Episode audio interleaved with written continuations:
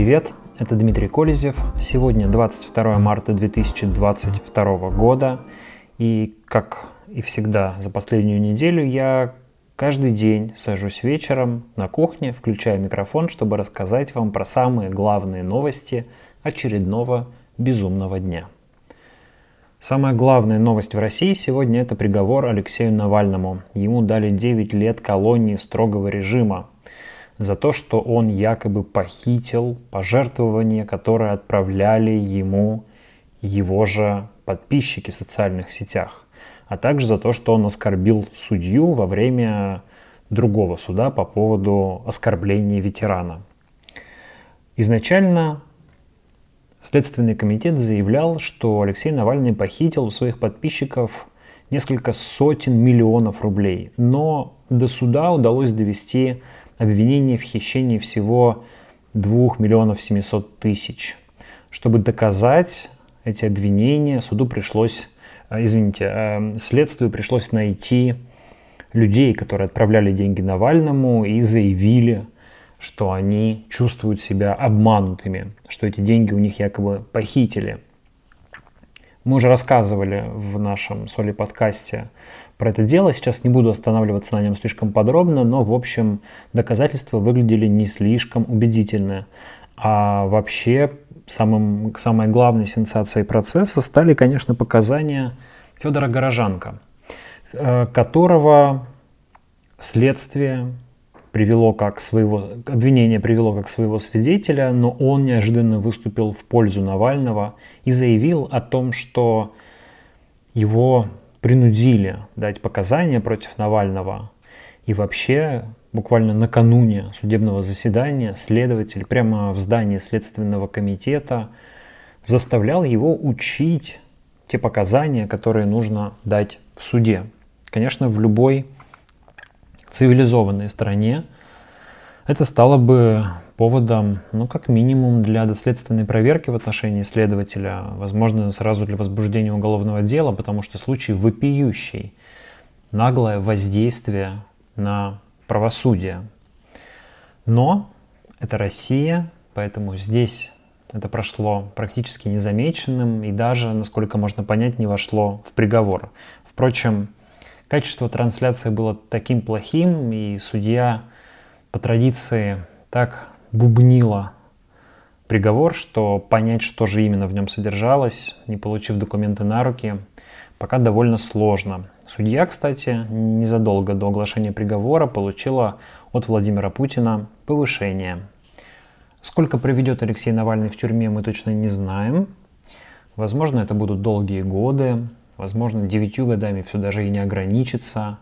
А возможно, ситуация будет развиваться так быстро и неожиданно, что Алексей Навальный уже через несколько месяцев окажется на свободе. Мы точно не знаем. Знаем только, что сейчас ему ужесточат режим. Он сейчас находится в колонии общего режима в Покрове, где проходило судебное заседание, а приговорили его к строгому режиму. Туда он и поедет в колонию строгого режима, может быть, куда-то подальше от Москвы. Но, впрочем, будет еще апелляция. Шансов на то, что она как-то изменит приговор Навальному, конечно, немного, но ситуация, как вы видите, развивается быстро. Ситуация меняется, и кто знает, что будет через месяц. Между тем, в России еще одно громкое уголовное дело. Сегодня вечером стало известно, что Следственный комитет возбудил уголовное дело за распространение заведомо ложной информации о вооруженных силах Российской Федерации на журналиста Александра Невзорова. По данным следствия, сейчас я буду цитировать сайт Следственного комитета. Невзоров 9 марта 2022 года на своей публичной странице в запрещенной в Российской Федерации социальной сети Instagram и 19 марта 2022 года на канале в YouTube опубликовал заведомо ложную информацию об умышленном обстреле вооруженными силами Российской Федерации родильного дома в городе Мариуполе. Публикации, считает Следственный комитет, сопровождались недостоверными фотографиями пострадавших от обстрела мирных граждан. Источниками распространения этих изображений являются украинские СМИ, считает Следственный комитет – Министерство обороны Российской Федерации официально объявлено о ложности указанных сведений, распространяемых в сети интернет. Следствием принимаются меры к установлению местонахождения Невзорова с целью проведения с ним следственных и процессуальных действий. Насколько известно, сам Александр Невзоров находится сейчас за границей. Он уехал на выступление, кажется, в Израиль. Но теперь большой вопрос, вернется ли он. Подозреваю, что и уголовное дело возбудили, когда он уехал, для того, чтобы подать ему сигнал. Не возвращайся. То самое, помните, естественное самоочищение общества – о котором говорил Владимир Путин. Ну а история с Мариупольским роддомом вам наверняка знакома. После того, как журналисты издания Associated Press опубликовали душераздирающие кадры беременных женщин, пострадавших во время э, взрыва в Мариупольском роддоме. Одна из женщин, к слову, потом умерла.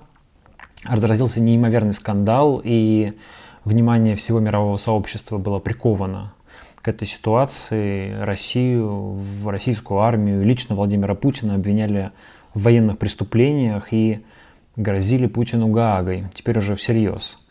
А, так вот, после этого Минобороны заявила, что все это фейк, что никто Мариупольский роддом не бомбил, что якобы украинские националисты превратили его в свою огневую точку, а потом сами взорвали для того, чтобы обвинить в преступлениях российскую армию. Ну, а, дескать, все фотографии рожениц – это все инсценировка.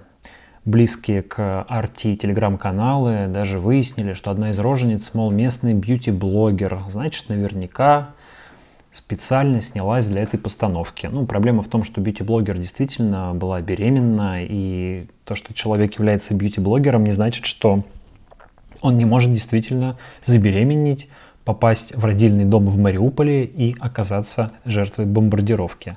В общем, я писал об этом довольно подробно, большое количество фотографий и разнообразных видео из Мариупольского роддома не вызывают особых сомнений в том, что там случилось то, что случилось. Но Следственный комитет заявляет, что все это fake news. И теперь Александра Невзорова будут за это преследовать. Напомню, это очередное дело по вот этим новым законам о о дискредитации вооруженных сил Российской Федерации. Также возбуждено уголовное дело против блогера Ники Белоцерковской, но она тоже находится за пределами Российской Федерации. А теперь, кстати говоря, этот закон доработали. Теперь точно так же будут наказывать за фейки не только об армии, но и о деятельности любых государственных органов и служб Российской Федерации за рубежом, вплоть до дипломатов и Россотрудничества. То есть теперь над Натальей Поклонской, которая работает заместителем руководителя Россотрудничества, видимо, тоже будет не похихикать. Ну, в самой Украине тем временем продолжаются боевые действия. Сегодня стало известно, что в результате обстрела Северодонецка пострадала местная больница, а в Броварах снаряд угодил на территорию завода, повредив постройки и автобусы. К счастью, при этом никто не пострадал. Бровары при этом перешли под контроль российских войск. В Мариуполе а, которые частично продолжают удерживать украинские силы, сообщалось о новых бомбардировках города, которые, по утверждению украинской стороны, вели российские воздушно-космические силы. Правда, ну, как вы понимаете, проверить эту информацию не представляется возможным. В осажденных городах Украины сохраняется крайне тяжелая гуманитарная ситуация. Катастрофическую ситуацию в Мариуполе признает и Минобороны России, утверждая, что ответственность на этом якобы лежит на националистах, которые, мол, отказываются сдать город российским войскам. Ну, такая, конечно, логика прийти с войной в чужую страну, осадить город, дождаться гуманитарной катастрофы и обвинить людей, которые обороняют этот город, от того, что, в том, что это они виноваты в гуманитарной катастрофе. Тем временем в городах Харьков и Сумы 70% людей выживают только за счет гуманитарной помощи, заявила сегодня благотворительная организация «Корпус милосердия». В общем, в Украине продолжают твориться страшные вещи. Уже примерно четверть, может быть, уже даже больше населения Украины стали беженцами – огромное количество людей уехало за границу, покинули свои дома. И Я лично, когда сейчас сталкиваюсь с какими-то мелкими бытовыми неурядицами или проблемами в связи с отъездом из России, конечно, каждый день думаю, вспоминаю про украинских беженцев, которым сегодня намного, намного, намного сложнее и хуже, чем всем нам, тем, кто уехал, тем, кто остался в России.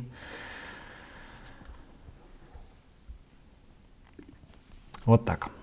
В России тем временем, помимо дефицита сахара, начался и дефицит соли, а также бумаги.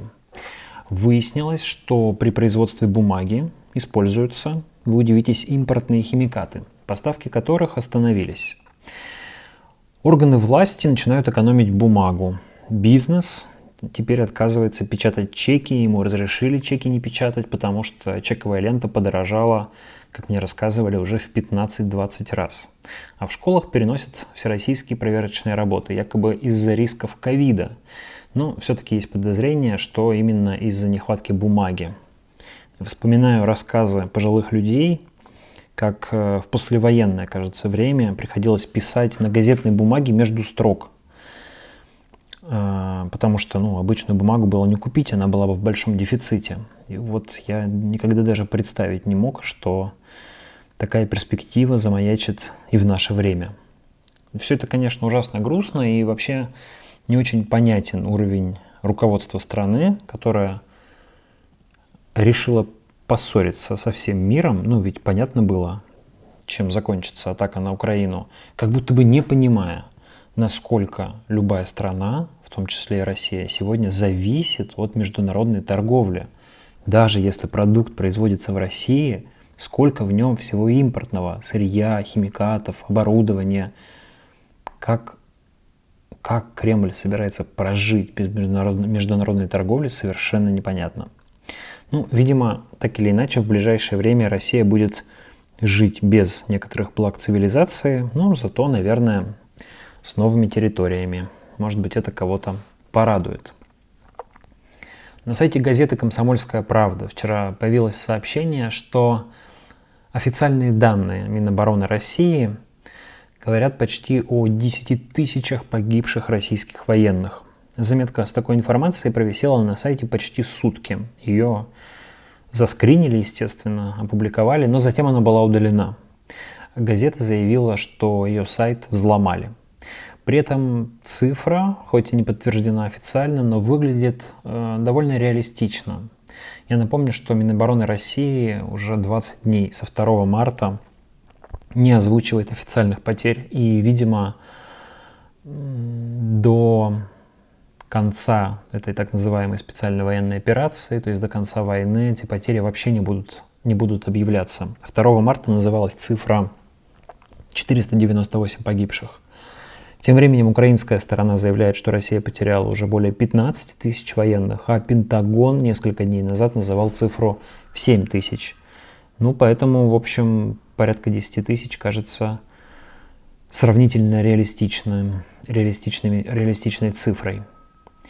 Ну и последняя новость на сегодня. Google начинает вывозить сотрудников из России. И если отключат YouTube, то компания может вообще прекратить свою деятельность в России. Это значит, что перестанет работать множество сервисов от Google карт до хостинга. Ну а главное, что под вопросом окажется работа устройств на операционной системе Android, которых, как вы понимаете, превеликое множество, от э, телевизоров до смартфонов.